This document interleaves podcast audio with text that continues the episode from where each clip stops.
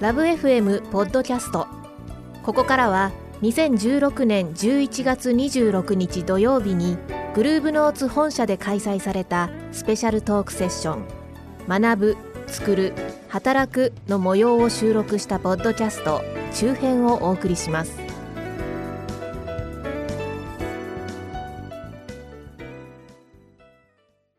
佐々木さんあの国際大学で興味があるのはね、これからその言葉とかの障害なくなるでしょ？あそうですね。国をどんどん超えていくんですよ教会人っていうのが、はい、で一番早いじゃないですか。もう今ネットっていうものがあって、そして今あの自動翻訳もものすごく進んできたら、そうですね、今まで国際人って英語ができるとか、外国ができるっていうことがまず前提であったんだけど、これどうなると思います、えっと多分言語って考える考え方って多分なくなりつつあるのかなと思います。まだ今は必要ですけど例えば、えっと、コミュニケーションっていう形の、私が今考えてるのは英語もフランス語も、まあ、中国語もコミュニケーションの一つのツールなので、えっと、コミュニケーションをどう取るかっていう、ね、人間と人間どうつながっていくかっていう。あのいわゆる AI とかが媒体そうですね、はい、で基本的にやっぱりその今の段階ではなんか一回翻訳をしてみたいに皆さん考えてるかもしれないですけどもう喋ってることをリアルタイムに通訳するみたいな仕組みってもうほとんど出来上がってるんですね。うちももうすぐサービスが出るんでしたっけ？今エンジニアの方に後ろうちのスタッフがいるんですけど。もうすぐそういうのを簡単に作れるサービスっていうのは実はもう出そうとしているんでもうやっぱそういう仕事をしているとあの覚えるとか分析するとか計算するとかっていうのはやっぱり人間より圧倒的に早いんで、うん、価値がどんどん今までのただ職業の価値もそうですよね。なんか覚える数が多ければ詰め込んだ人が今は暗記力ですよね。そうですね。はい。あの、うん、そういうあのなんていうの今生殖って言われるところについてると思うんですけれどもその職業の聖域っていうかその価値がものすごく変わると思っていてだから私そこをちょっと気になってるというか。僕はもうその、はい、中身を教育の中身変えていかなきゃいけないですもんね、でも変える。5年10年先見れば。そうですね。今の話は今村さんはそうだなと思いますか？うん、あの語学の面で言えばそうだと思いますね、はい、だけどコミュニケーションとおっしゃったんで、うんうん、それは多分ロボットにはできないと思うんですそうですね、そうそう、だから顔つきを見て喋るとか、そうです、だから、えっと、私が言ってるのはその通りですね、だから学問としてコミュニケーションっていうのが必要になってきて、英語とかフランス語っていう学問は、もうき消えるまでないかもしれないですけど、なんかコミュニケーションっていう学問の一つみたいな。英語っていうのがあったよねみたいな。だから大学に出てきて勉強する意味って違う次元に入ると思ってて、それこそスカイプで英語は勉強できるけど、その喧嘩できないからね。だからそういうあればあの女の子口説いたりとか、そういうことのやっぱりためっていうのがやっぱりキャンパスの意味が変わってくるんだろうなとは思うんですよ、そう思わないとちょっといけないなと思うし。あの言葉をね、その完全に記号で指示するものっていうのが、一定だってたとしたら何語も関係なく全部できると思うんですよ、はい、だけど例えばうん「お前はな」っていう言い方でも「お前はな!」っていうのと「お前はな」っていうのと「お前はな」っていうのと全部違いますよね。だからそれは声質でその言葉っていうプラットフォームに感情を乗せてるわけですよね。でもっと言えば感情っていうのは言葉に現れないところの、例えば胃の調子が悪いだとか、うんうんうん、あのまだ眠いだとか、はい、あこいつとはいろんな因縁があって 今村とは散々俺大嫌いだったんだけど今日はこれだからあのあどうも今村さん。っていう。そうそれはだから、はい、いわゆるコミュニケーションの言語じゃなくて、はいはいはい、そのなんと素振りというか、うんうん、フェイストゥフェイスおならみたいな。おなら出ちゃうもの。出ちゃうものとしてあるもので、はい、でそこの部分をどういうふうに乗っかってるかで、うんうん、例えば文学があるわけじゃないですか、うんうん。はい、だからそのその部分っていうのは分かんないままなんだと思うんです、はい、つまりなんだろうな豚っていう言葉をどっかの国の人が聞いた時にはバカにしてる意味みたいなニュアンスは、あのないですよね、豚という動物、これですね、なる。でも日本語でこの豚がって言った時には、あのきっと、ありますよね、乗っかってるものはね、だからだけど喧嘩できないっていう言葉はすごくいい説明なんだけど、あの言葉って一部なんだっていう意味ではコミュニケーションになっていきますよね。っていうのはよくわかるんだけど、どうしてもなんか記号論としてのこう言葉の話ばっかりが先行しちゃうんだよなっていうのは。だから無口な人の価値っていうのを僕はもっと認めたいなと、う ちの会議、多分あの社内の子が来てるからなんですけど、君なんか意見言ってごらんっていう時もあり,、あります、だけど意見言わないやつはいてもしょうがないとか、あるいはそのお前どうなんだお前どうなんだみたいな問い詰めたりすることは一切ないんです、つまり何にも言えないけど何か感じたっていうのは、もしかしたら後で何かになるかもしれないから、無理に何か言って押し着せのなんかこう答えが出てくるよりは、黙っててくれた方が、その人にとってもみんなにとってもいいんじゃないかっていうそういうコミュニケーション論みたいなもの。いやもうすごいいいこと今言ったと、はい、言っていただいたと思います。いやあのです。あの東京まあ私たちいろんな方々とミーティングをする機会あるんですけれどもやはりあのよく言われるのがグローバルにあの仕事をするならばやっぱり会議に参加するのは当たり前だと。いうことはやっぱりよく言われるんですけれどもやはり私もそうだなと思ったら言うことないわけですよ。いや本当その通りだなと思ったら反論するものもないし納得するしかないんですけどなんかコメントをしないと会議に参加していることにはならないよとかよく言われるんですけどいや納得してるから本当に何も言うことないっていう場合もあるんですよね。でそれとあと東京やっぱ東京と福岡に行ったり来たりしていると東京でお話をする方っていうのはものすごくやっぱアクティブにこういつもいらっしゃるんで結構ディスカッションっていうのはずっと続くんですけれども、うんうん、福岡って結構やっぱりあの、まあ、納得する子が多いのか寡黙なのか分かんないですけど、意外とやっぱり静かな会議っていうのは割と多いと思うんですけど、皆さんどうですか？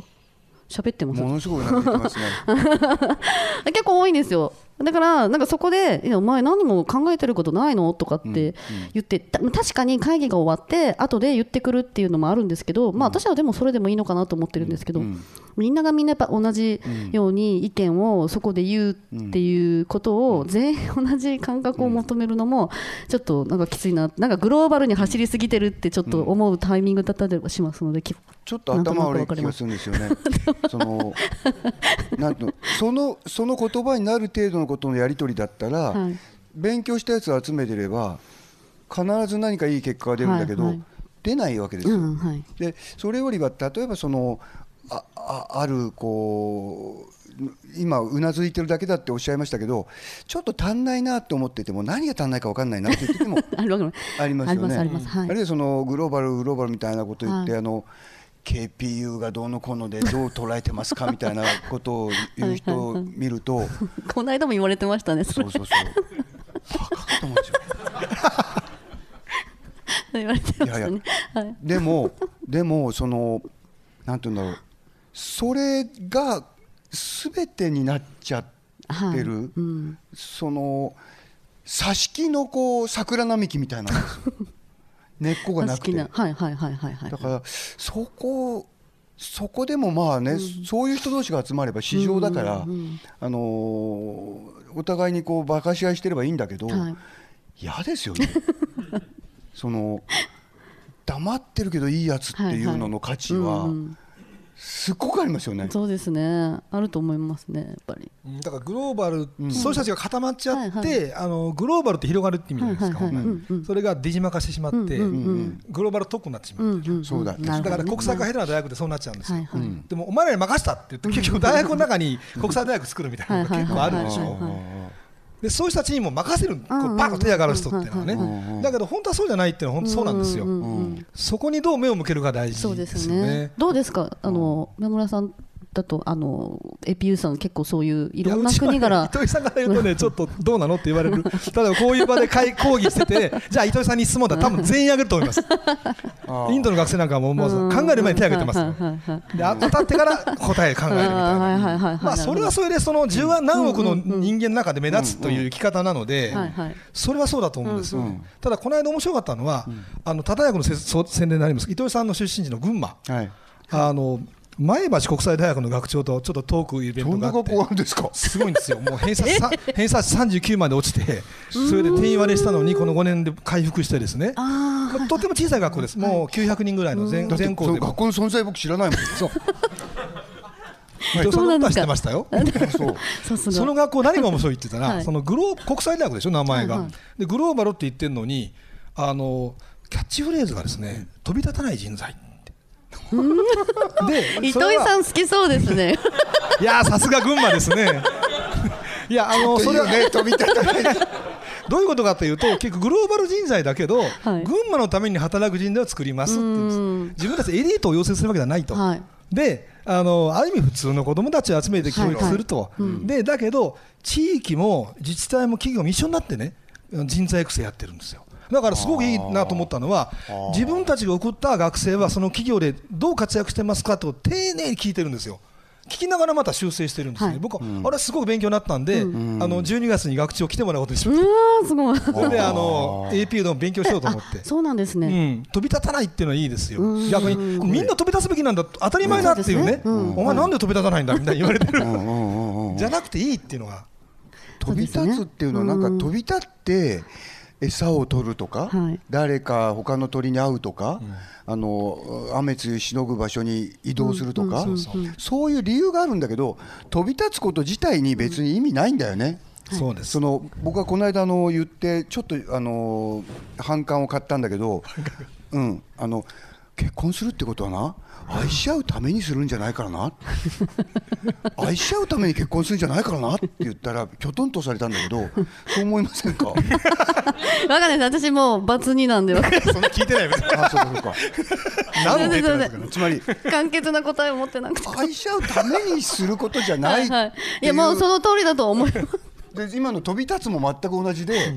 どっかで手段の目的化なんですよそのお金が欲しいっていうのもお金があったらああいうことがしたいこういうことがしたいって思うからああ金が欲しいって思った時はしたいことがある時なんですよ、うん、でもなくてもただ金が欲しいっていうのが今の